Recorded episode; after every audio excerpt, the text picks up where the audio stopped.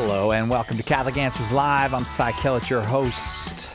Thanks so much for being here with us as Advent proceeds towards its uh, conclusion and uh, the big the big day, Christmas Day. Um, we really appreciate you taking the time with us.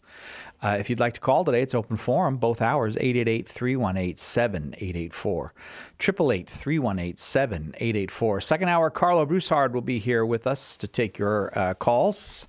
This hour, Jimmy Akin of uh, Jimmy Akin's Mysterious World fame. Hi, Jimmy Akin. Hi, Cy Kellett of Catholic Answers Live fame. Uh, it's, uh, as such as it is, I guess. Uh, I am right now of uh, Catholic Answers Live exhaustion because doing a couple episodes a day for the week, so that we'd have mm-hmm. episodes for next week. But and I, I'm I'm trying to remember as I, as each show starts is is it Christmas or is it Advent for this episode? But this one's live. Uh-huh. It's Advent, and I am so glad you are here, Jimmy, because uh, I need some, somebody to carry it this hour. well, I'll do what carrying I can. Uh, eight eight eight. Oh, go ahead. And, and we've also got some. Uh, you you did some additional work you didn't even know about because for Jimmy Akin's Mysterious World on uh, on Christmas Eve, well, the Friday of Christmas weekend, um, we're doing Christmas weird questions. So that's so I you that feature show. in that. You've you've already recorded in that. We're going to be looking at questions like Was the Star of Bethlehem a UFO? could the infancy narratives be evidence against time travel? What's the deal with Krampus? And could the baby Jesus have colic or get sick or things like that? So that'll be our Christmas episode. And then we'll also have New Year's weird questions. And so you're in that one too. So you actually have a little bit more pre record than you were even aware of. That's why I'm so tired. well, thanks, Jimmy. I love the uh, the the Christmas weird questions because uh, I have to say I thought people did a really good job coming up with really weird Christmas questions. Was, they did. It, it was very good. Easter, not so much. We tried Easter weird it questions no. this year, and they just asked Easter questions. They weren't weird. Yeah, right. Um, no, but yeah, the, I remember the Christmas one being a special delight. I'm glad you're uh, putting that out there. Very good. Very good. Uh, the number here is 888 318 7884, 888 318 7884. You don't take any. Um, you don't take any Fridays off at Jimmy Akin's Mysterious World. The, every Friday, even, even, in the holiday seasons, whatever, you, you, people yeah. get a new episode we always have something for the listener. I, I don't like it when shows go dark and I have to wait, and so I don't want to go dark for other people. Yeah, that's I, I think that's our, why we do the pre-records too for the for Christmas week is you know you could end the year with reruns and stuff, and that's fine. I, I don't want to you know, but we feel like nah, we're we're we're here to do the job, and and uh, we should probably just have new material each time if we can. If we you know, there's always times when yeah. you can't, but if you can. Uh, 888 318 7884. Uh, first calls from Canada. Justin in Ontario, Canada, watching on YouTube. Uh, Justin, thank you very much for your call. And I am going to put you on the air with Jimmy, but I got to tell you one thing before I do that. And what I'm basically doing is stalling for time right now because I forgot to turn on the phone machine. Now it's on. Here you go, Justin. Go ahead with your question for Jimmy. Okay, I, I'm having a little bit of hard time hearing, but I hope you guys can hear me. Yeah, well, you sound fine to us. You do sound a little Canadian, oh, but other than that, you sound great. Uh, that's it's all a about being Canadian, eh? all right. So uh, here's my question. I don't know if I could do the time thing that good. I think you said about time, but uh, my question is: I was studying Cardinal Jean Danielou. Uh, mm-hmm. He has a writing called uh, "The Lord of History." Mm-hmm. I thought of it as amazing in the sense when it talks about typology. And I have come across other scholars that have talked about, I guess you'd call it like an eschatological typology. And my question is, for example, I have to give a little bit of a digression, but if a, a, a modern day Jew came to me and said, Jesus is not the Messiah, he didn't kick the Romans out. I would simply say, well, no, no, that would just be reduplicating what David did. He's greater than that. It's not about kicking the Romans out. It would be about kicking Satan and fallen angels out and liberating the the true heavenly homeland and being able to bring us in there. It's a glorious. It surpasses the original story. So my question to you is this: I noticed with the priesthood, there are certain things that originally, in the original context, are because of our punishments for the people, like the golden calf or a whole bunch of law, uh, sacrificial laws, uh, ceremonial laws. Why do we kind of accept them hook, hook, line, and sinker in the Catholic faith in some ways without rather reinterpreting them first according to this glorious eschatolization and then taking that version of it? Uh, case in point, I, I remember being in university and um, there was the idea that an Eastern Catholic priest, he must abstain from, if he's married, he must abstain from being with his wife. Uh, I think there was rules on if he cuts his finger and he's, he's bleeding. I thought right away, all this goes back to Leviticus. These are all unclean, unclean laws, right? So why are we still following that? Why? We're not. Um, if, if if you have um, a married Catholic priest, like in some of the Eastern rites of the Church, they are not expected to abstain from relations uh, with their wife. Now, in the um, in the in the Torah, priests were only expected to abstain from relations with their wife when they were when they were preparing to minister. So, like if they're going to Jerusalem for their twice a year week of service, then um, then they they wouldn't even be with their wife during that time, and they were supposed to remain cha- remain continent um, when they were getting ready to serve. Um, I don't know if that practice is followed in Eastern rites where they have married uh, priests. But if it is, that would be a matter of custom rather than of divine law.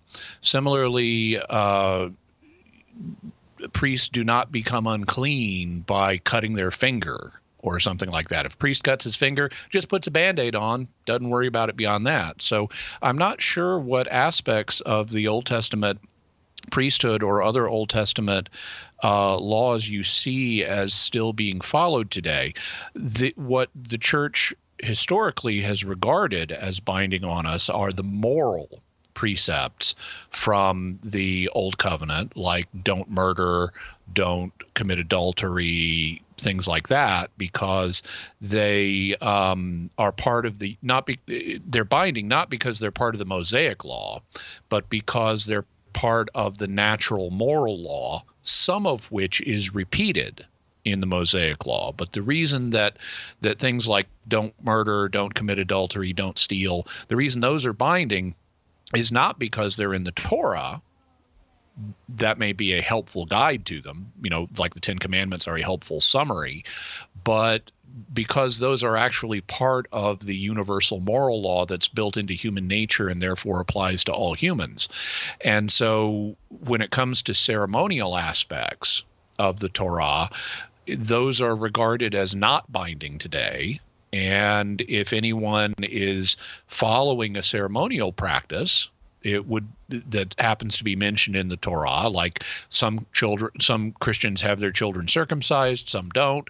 Well, if they're doing that, it's it it's they're not obliged to because it's in the Torah. They're just doing it as a matter of custom, not as a ma- or a matter of choice, not because it's something that God requires or that the church regards as being required.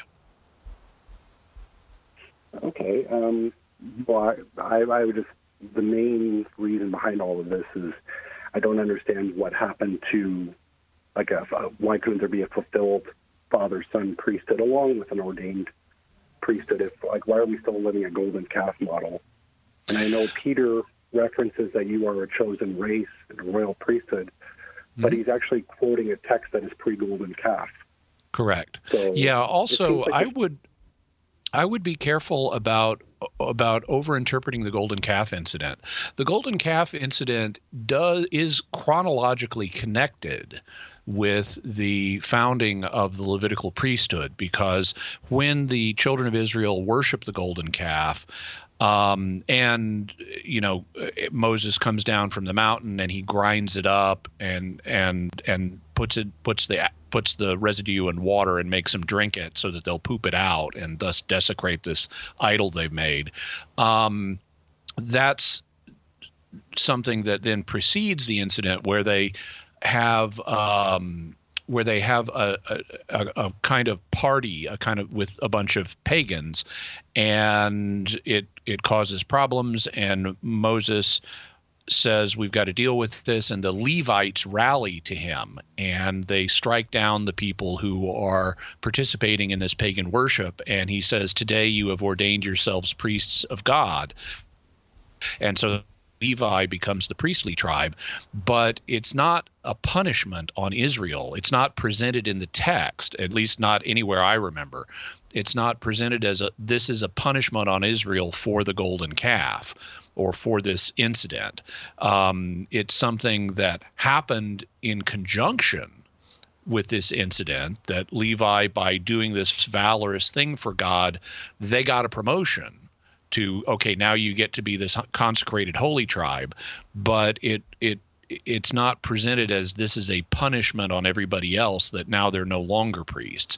In terms of could there be a um, a a father son heritable priesthood today? Well, there could be if God had chosen that, but He didn't choose that. Um, he he chose to have uh, charismatically appointed priests, where He gave men vocations to pursue, and church authorities, if they recognized that vocation, would ordain them. But you didn't have to be the son of anybody. There's no New Testament equivalent of Aaron which is what God would have done if he had chosen to institute a hereditary priesthood in the New Testament. He would have picked a new Aaron, maybe Peter, let's say, and then all of Peter's descendants would get to be priests. But that's not what he did. He ordained all of the 12 as priests, and then they ordained various other people as priests over the course of their careers as apostles. So it was a matter of God's choice not to institute a hereditary priesthood again.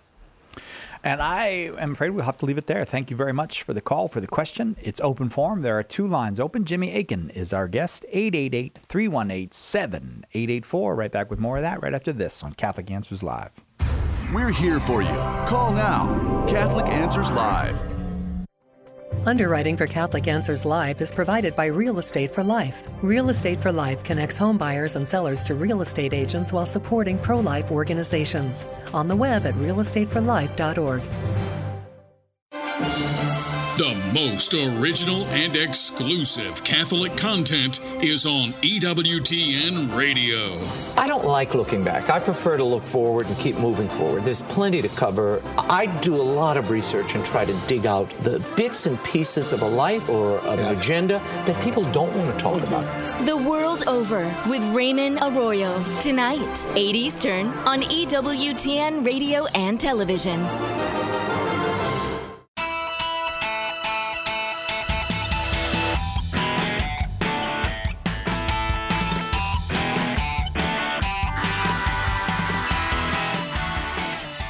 Welcome back to Catholic Answers Live. I'm Cy Kellett, your host. Jimmy Akin, our guest this hour, and it's open forum. Your calls are welcome, 888 318 7884. I know it seems a little early to talk about it, but there are all kinds of benefits to signing up early for the Catholic Answers annual conference, which, is, which starts on September 21st of uh, 2023. And one of the great things about this conference, Cardinal Pell is coming. We'll have Cardinal Pell as our keynote speaker. And the conference is about God. It's just called I Believe in God. Wonderful speakers.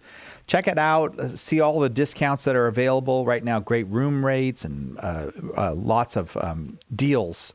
Uh, to make it attractive for you before the new year even begins. CatholicAnswersConference.com. CatholicAnswersConference.com. And if you use the promo code EARLY, uh, you save even more when you sign up. Use the promo code early at CatholicAnswersConference.com. Going to North Carolina. So, so before you go to North Carolina, I notice you have a very, a very festive windsock there. Oh yeah, it, it is. It is kind of a windsock. Well, it's it, uh, there's well, a, there's a lot of hot air that comes out. Well, right I was going to say so. So for people who who may not know what a windsock is, yeah, it's one of those things they use in in testing airplanes and so forth, and that you see them sometimes in at aer- aeronautical facilities, and it's a it's a kind of cone made out of cloth that's stretched yeah. out horizontally, and it's used to catch wind. And Cy has what's actually a an Advent hat a little Santa like Advent hat put over his microphone, but it's at this angle where it's stretched out and he's he's talking right into it. He's blowing wind into the windsock. Yeah, that uh, if, if it gets all the way out here like this, uh, then I know Mm-hmm. I got to stop. I've, I've Well, created enough good- hot air. Good aerodynamics check, yeah. All right, now we'll go to North Carolina. Chris in North Carolina watching on YouTube. Chris, uh, thanks for waiting. Go ahead with your question for Jimmy. Hey, thanks for taking my call. Happy. Um, I got into a discussion um, last Sunday with my RCIA sponsor about the gospel reading, and it was about um, Mary and Joseph. And my question is: is if Mary and Joseph, neither one knew that Mary was to be the mother of Christ, then why were they even contemplating marriage? And from the viewpoint of, I guess, that the brothers of Jesus were his from from the perspective that they were his cousins, not the perspective that you know Mary was or that Joseph was an older gentleman and already had children. In that scenario, I can see why they would get married because you know Mary was, you know, um, Joseph was to be the guardian and you know the foster father of Jesus, but from the perspective that they were his cousins, if neither one of them knew that Mary was Gotcha. even going to get So- pregnant, then so- why so- would they so- even been doing that? So, as you say, there are a couple of ways of understanding the relationship between Mary and Joseph. On one understanding, Mary was already a consecrated virgin, and that's why Joseph, an elderly widower who already had a family, agreed to marry her to be her guardian. And so, as you say, that one makes sense. Well, what if? What about the other understanding of Mary, where Mary was not a consecrated virgin, and she therefore would have been expecting to, and, and it really, it, it, it, well, I won't go down that path. So she's she's not a consecrated virgin, virgin, and she's expecting to have a family, and then God shows up and says, um, "You're going to be the mother of the Messiah."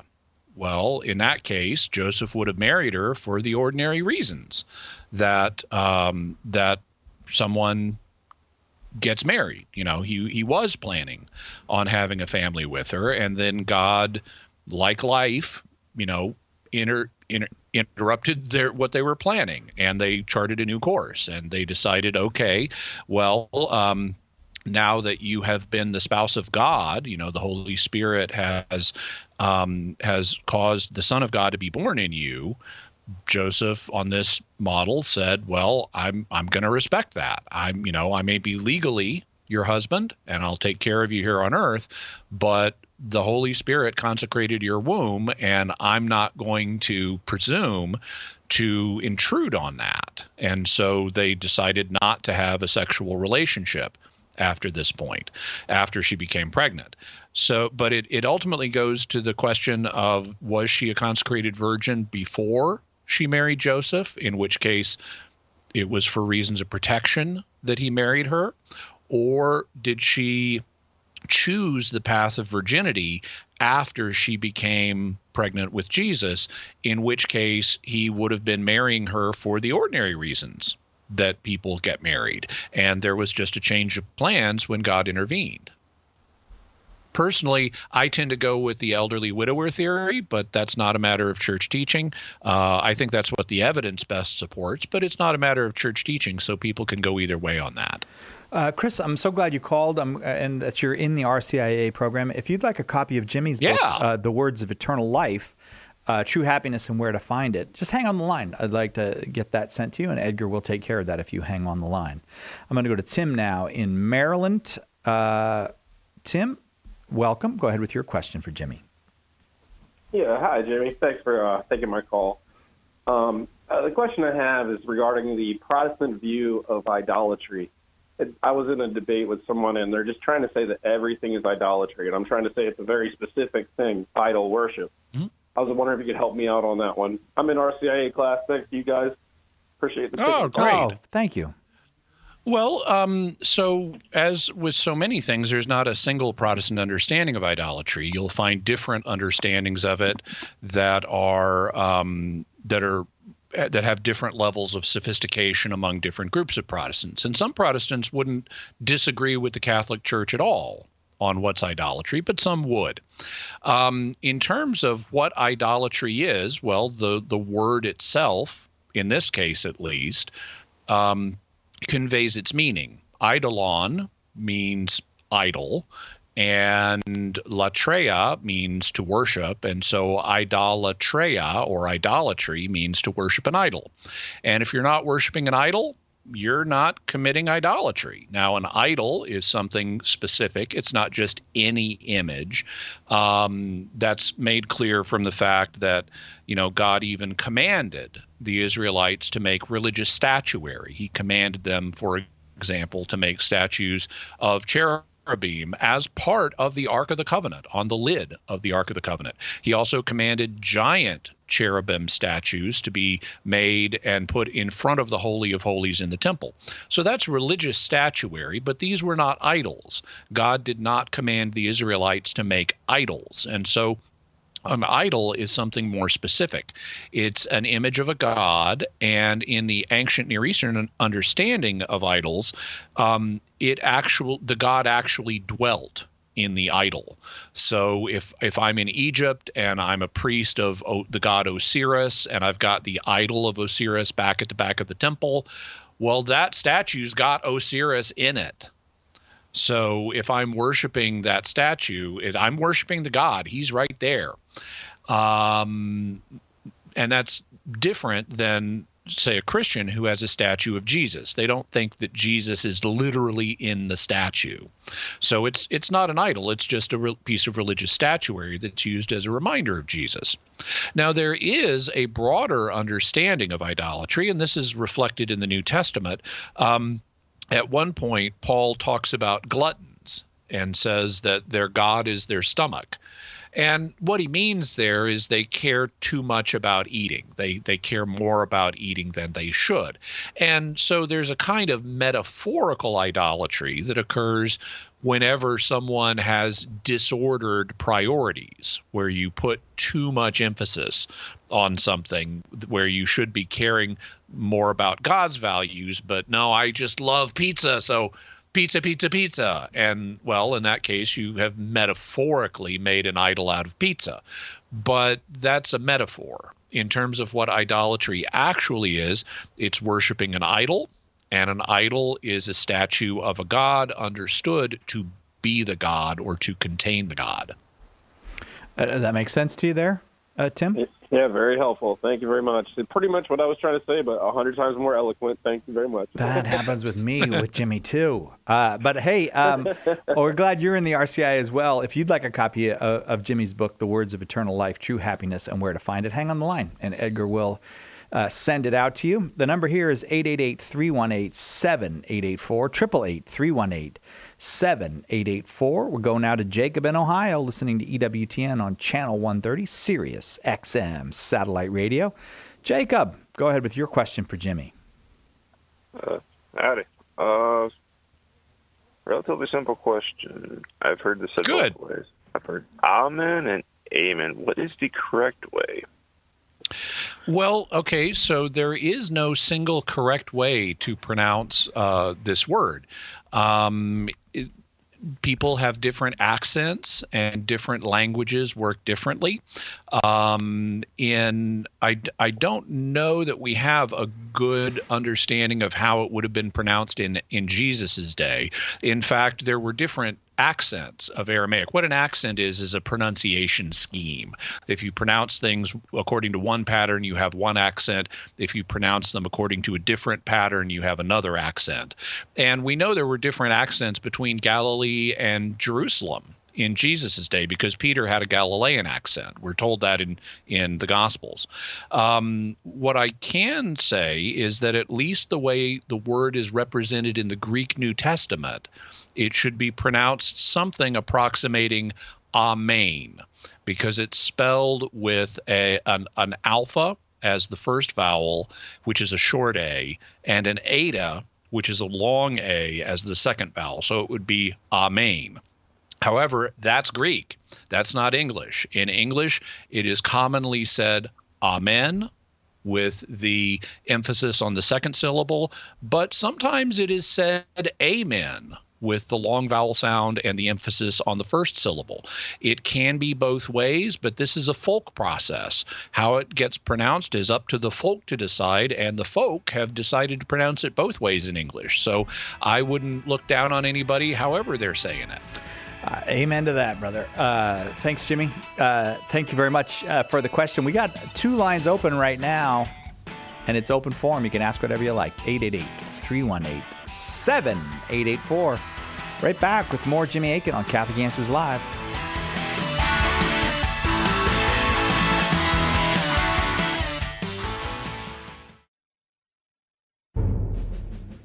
Here's a question Is it really possible to be friends with someone who died 2,000 years ago? Maybe the problem is that we've grown way too comfortable with the story of Jesus. Nice man, right? Taught us to love one another, said not to judge people. We celebrate his birthday every year. It's time to put away this small, safe version of Jesus, says Cy Kellett. Nobody that bland could have transformed the world.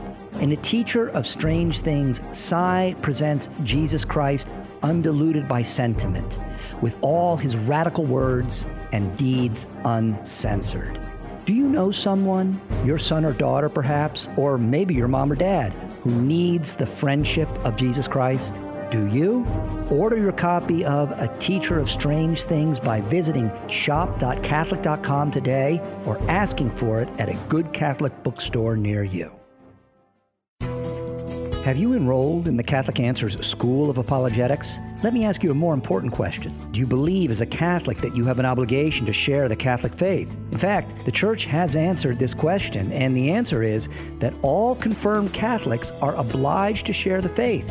It's actually in canon law. Catholic Answers is here to help you fulfill that obligation. Our School of Apologetics courses will equip you to help all the people you come in contact with understand what the church teaches and why. A great place to start is with all the Catholics in your life. Learn the art of apologetics from the best of the best and start sharing the gospel today. Visit schoolofapologetics.com. That's schoolofapologetics.com. Did you know you can access Catholic Answers Live right from your phone or other mobile device? Download the Catholic Answers Live app today. The Catholic Answers Live app, available now on iOS and Android.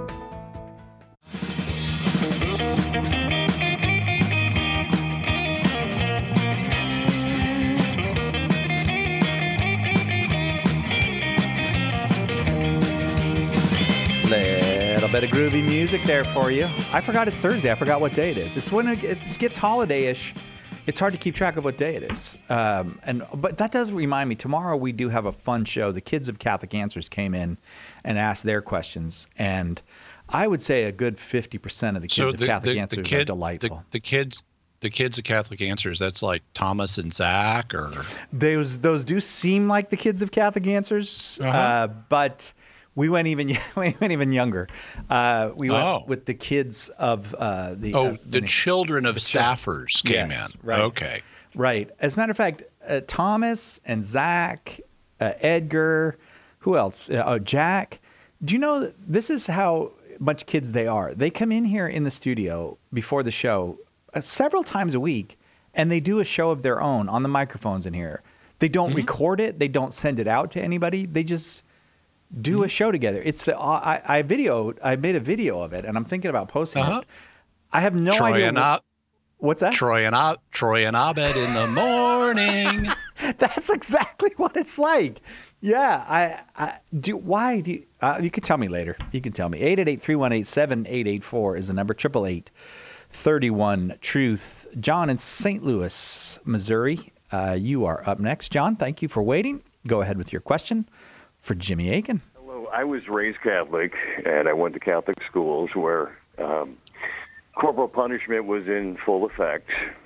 I don't know if either one of you gentlemen or went to Catholic grade schools, but I did. would always get in trouble because I would pose questions that would be very upsetting to the nuns. And I'll pose one of the questions to Jimmy. Is Well, it Jimmy, right?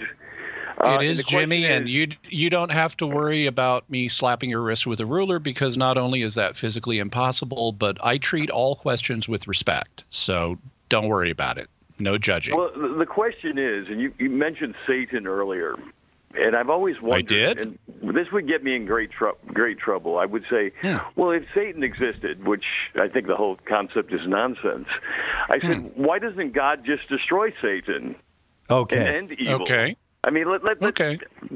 Okay. So, uh, John, do you happen to be a father? Do you have any children? I do. Okay. Uh, boy or girl, or both? Okay, I know where you're going with this, and I, Well, I, I would okay, fine, let me get the, there. The question. I would prefer I, I am answering the question. I am answering your question, John. Do you have a boy or a girl? If I can interrupt you just for a second. Well, you I already think the have. Whole story, the whole Catholic story is absolute nonsense. It's Okay. clearly fictional. The, the, the whole the whole concept is completely fictional because you have a protagonist, and of course you need an antagonist, and of course that's that's Satan. Why doesn't Satan just? Why doesn't God just destroy Satan? Um, you know, I, I I'm happy to dialogue with people who are interested in dialoguing. Um, was coming across a little bit more like a monologue there. Um, and I'll give you an answer to your question, which is because God's going to bring about more good as a result of as a result of allowing the devil to exist than if he were to just instantly annihilate the devil. That's the only reason God ever brings out uh, ever allows any evil to exist is because he's going to bring good out of it. Now, I can elaborate that more, not in a short space, but also uh, I think part of the reason you wouldn't let me finish my answer, part of the reason you interrupted me, is because you did see where I was going. I was going to make an analogy to children who make mistakes and do bad stuff, but that doesn't mean you instantly kill your children. By the way, note to everyone in the audience do not kill your children. Just want to make that clear. Important safety tip. Um, important safety tip. Yeah. So um, I and I think you recognized the plausibility of my answer, or at least the first phase of my answer, which uh, is why you cut me off, so that I couldn't make the obvious plausible point. Um, so that indicates to me that um, you know there's there's some there's some lack of openness on this subject.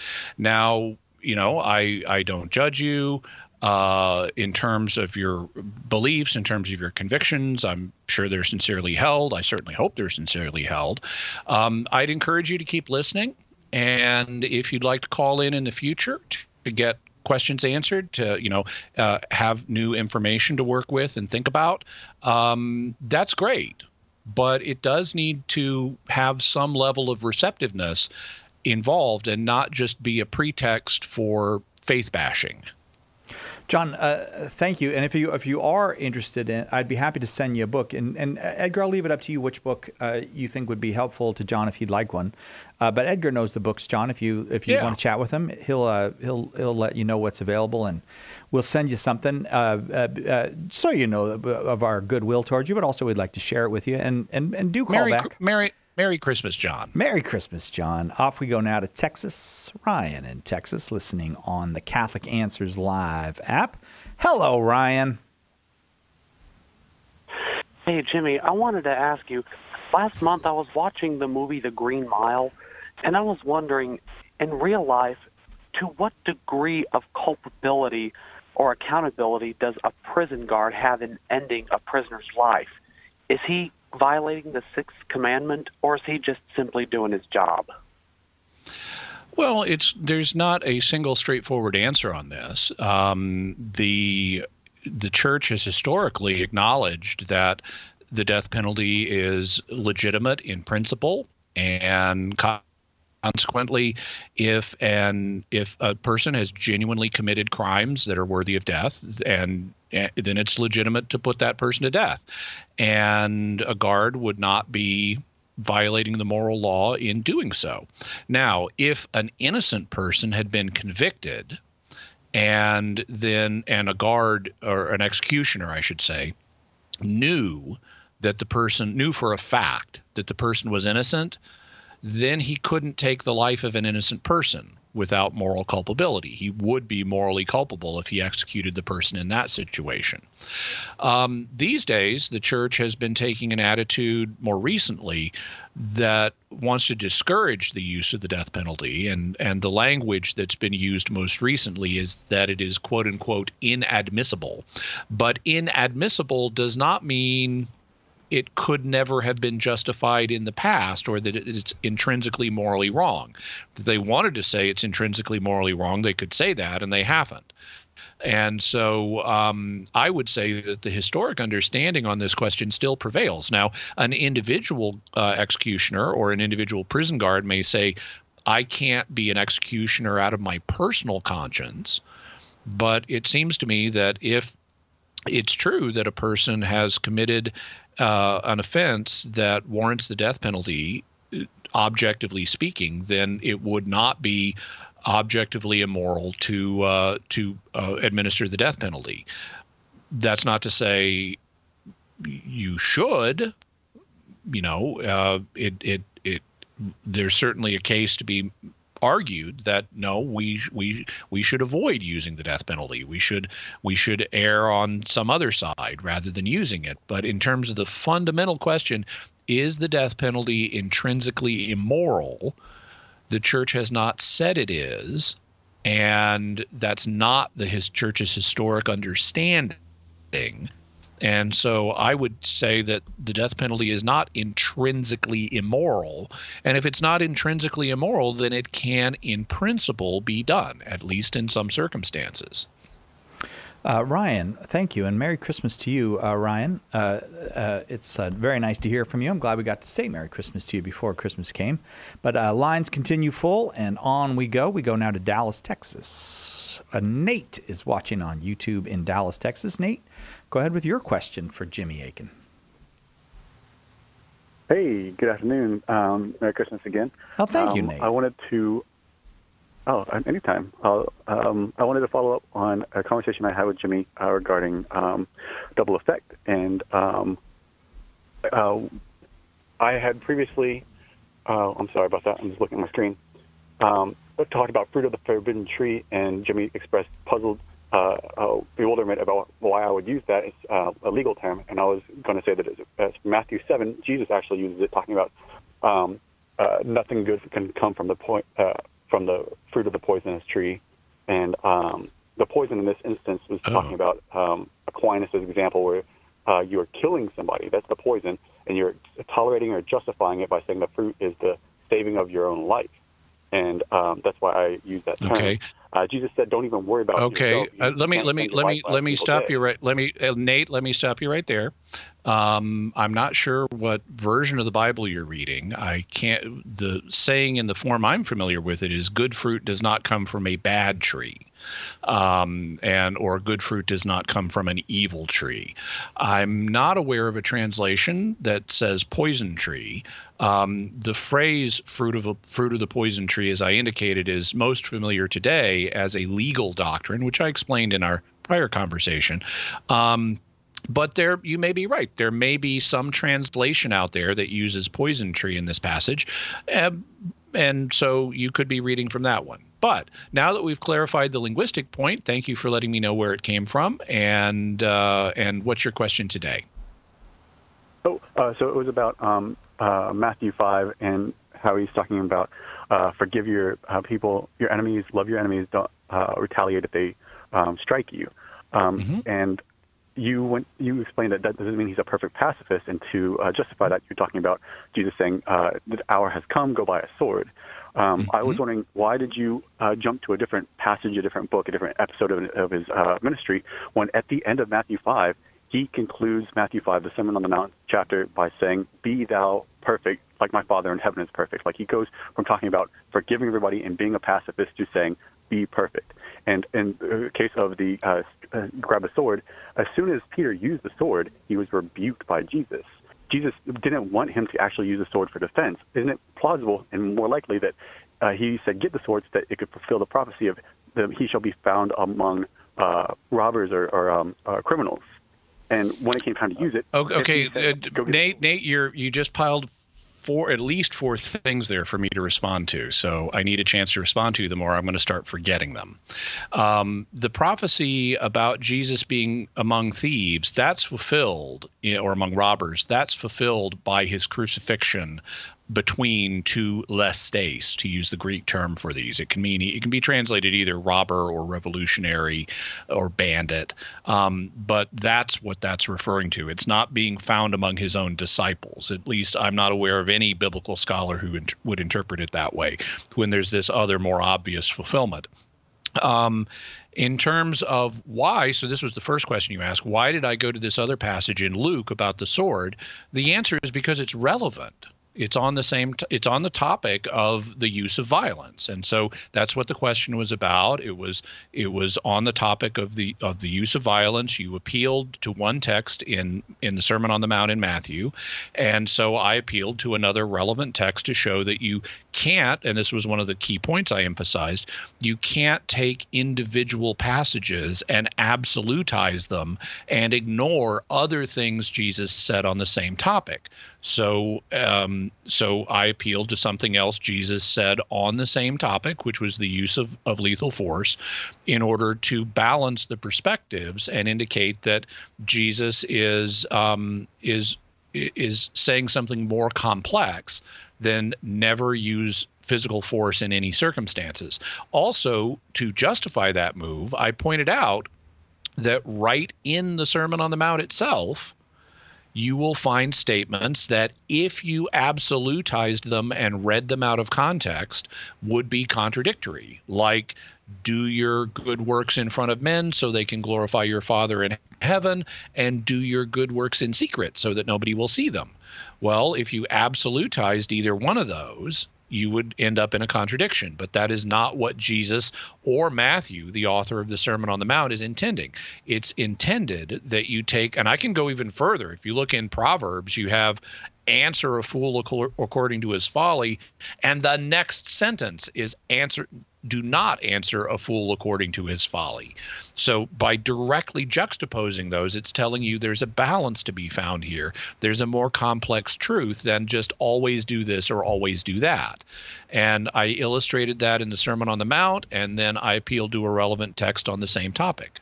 And that will bring us to the break. Uh, thanks, Nate, and Merry Christmas to you, uh, Nate. Thanks yeah. for, for, all the times we got to talk with you this year, and hope we'll talk with you a lot next year. We'll take the break. We'll be right back with more Open Forum with Jimmy Akin on Catholic Answers Live. Hello, this is Archbishop Salvatore Cordileone of San Francisco. Keep your dial tuned to Catholic Answers Live. You've heard that St. Paul Street Evangelization supports hundreds of teams of evangelists sharing the good news. But did you know that some of these teams are public prayer stations? Set up a sign on the sidewalk and offer prayer and encouragement to those you encounter. Everyone needs prayer. Try this new method of witnessing to Jesus. Contact St. Paul Street Evangelization to get started at streetevangelization.com. That's streetevangelization.com. He is honored by the Church as a saint with the title of the Angelic Doctor. Matthew Bunson and the Doctors of the Church. St. Thomas Aquinas wrote a basic textbook for young theology students that became the Church's most famous and comprehensive guide to the faith, the Summa Theologica. It is still read today and helped earn him the title Doctor of the Church. He died in 1274. To find out more about the Doctors of the Church, visit EWTN.com and click on Catholicism.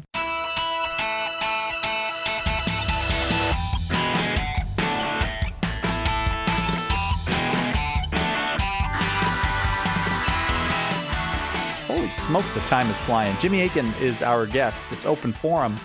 You are welcome to ask whatever question you like of Jimmy. And we go to Ontario, Canada now. Ava, watching on YouTube.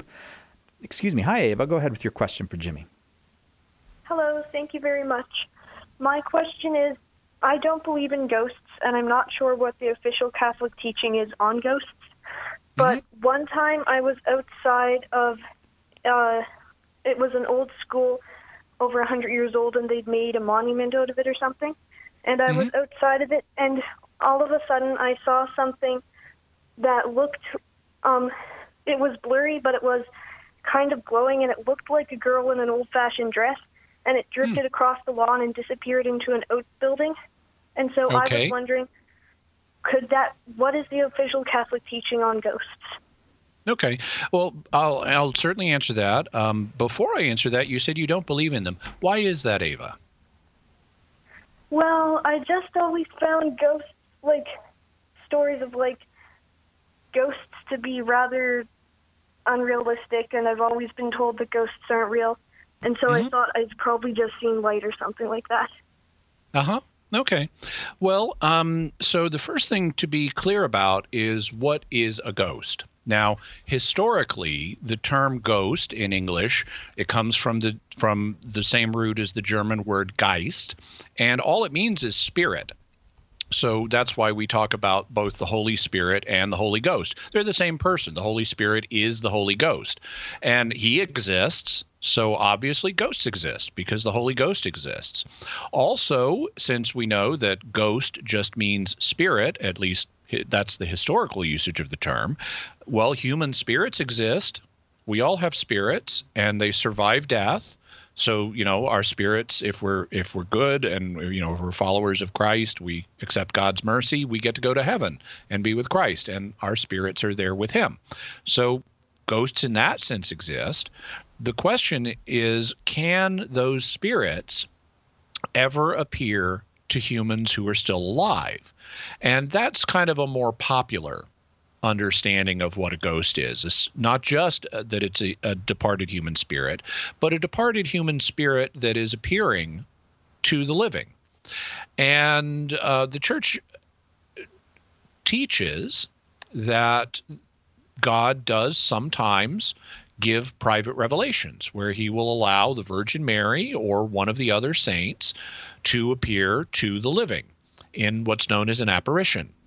And that's the same term, by the way, that's used in parapsychology. For when a spirit appears to someone, that's called an apparition because they appear. That's where the word apparition comes from, from the appearing. And um, and so, if let's say Saint Joseph appears to you, that's an apparition and it's it if he's he doesn't have his body he's not like mary and jesus so saint joseph doesn't have his body all he's got is his spirit at the moment and since the resurrection hasn't. And so if saint joseph appears to you well he's appearing as a ghost. And furthermore uh, that's what the apostles believed in terms of uh, this being a real possibility.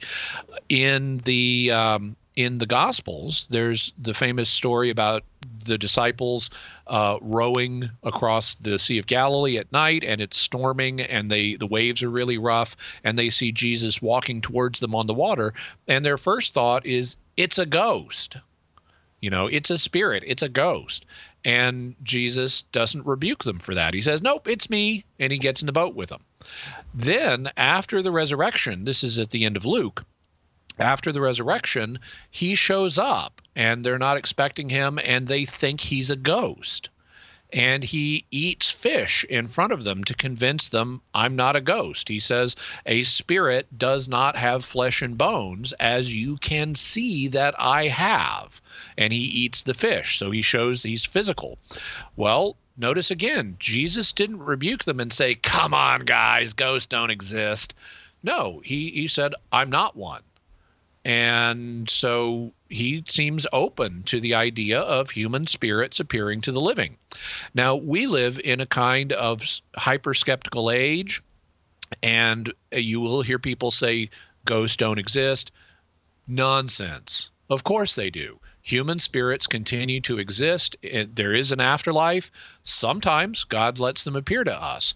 Now, I mentioned that the church teaches that uh, this the that private revelations and that apparitions can occur with the souls of saints.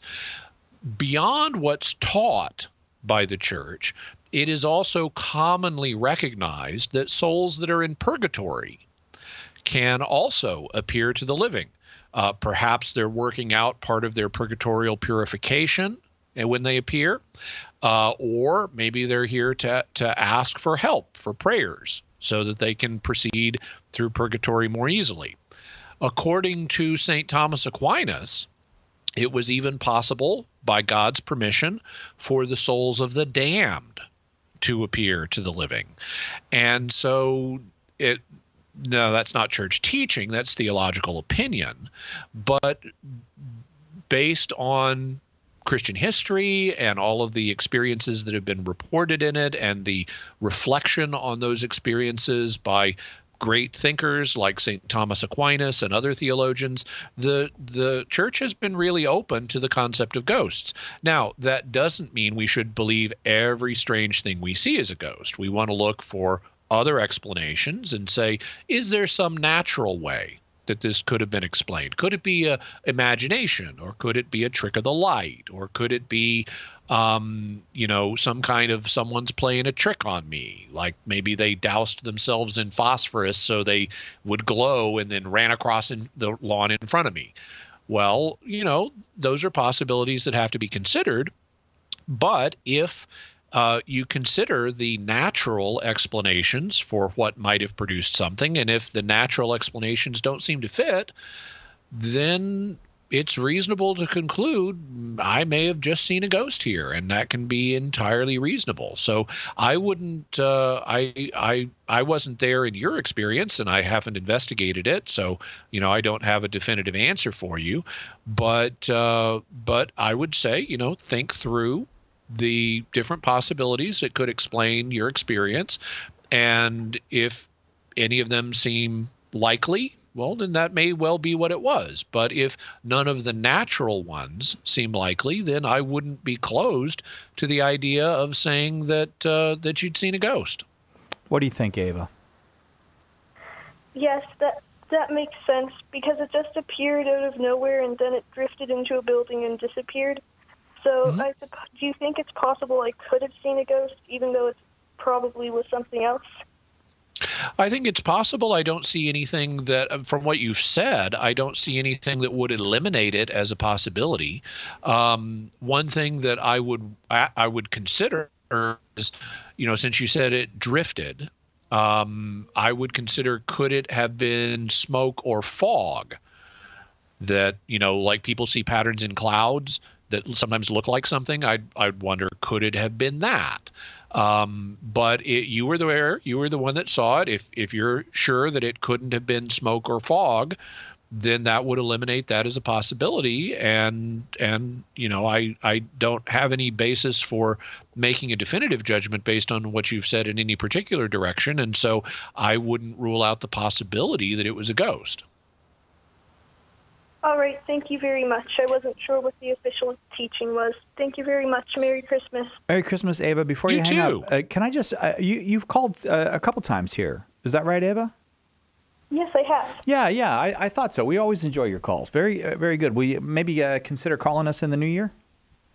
Yes, definitely. Thank you. All right, very good. Uh, thank you, Ava. Thanks very, very much. It's open forum.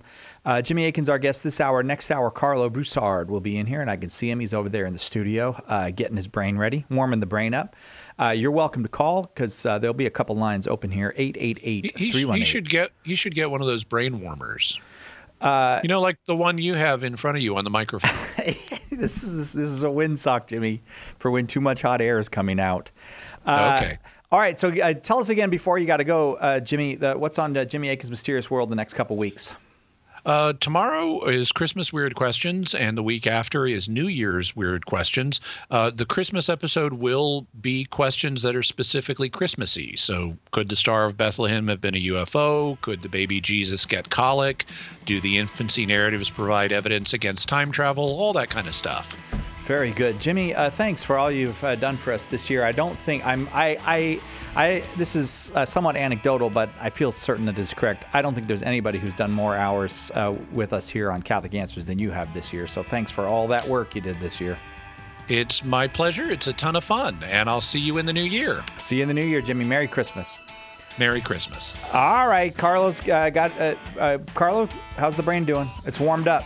It's almost fully warmed up. We'll see you in just a couple minutes right back here. There's two lines open. If you're on the line, hang on the line. We're coming right back. If you haven't called yet, 888 318 7884.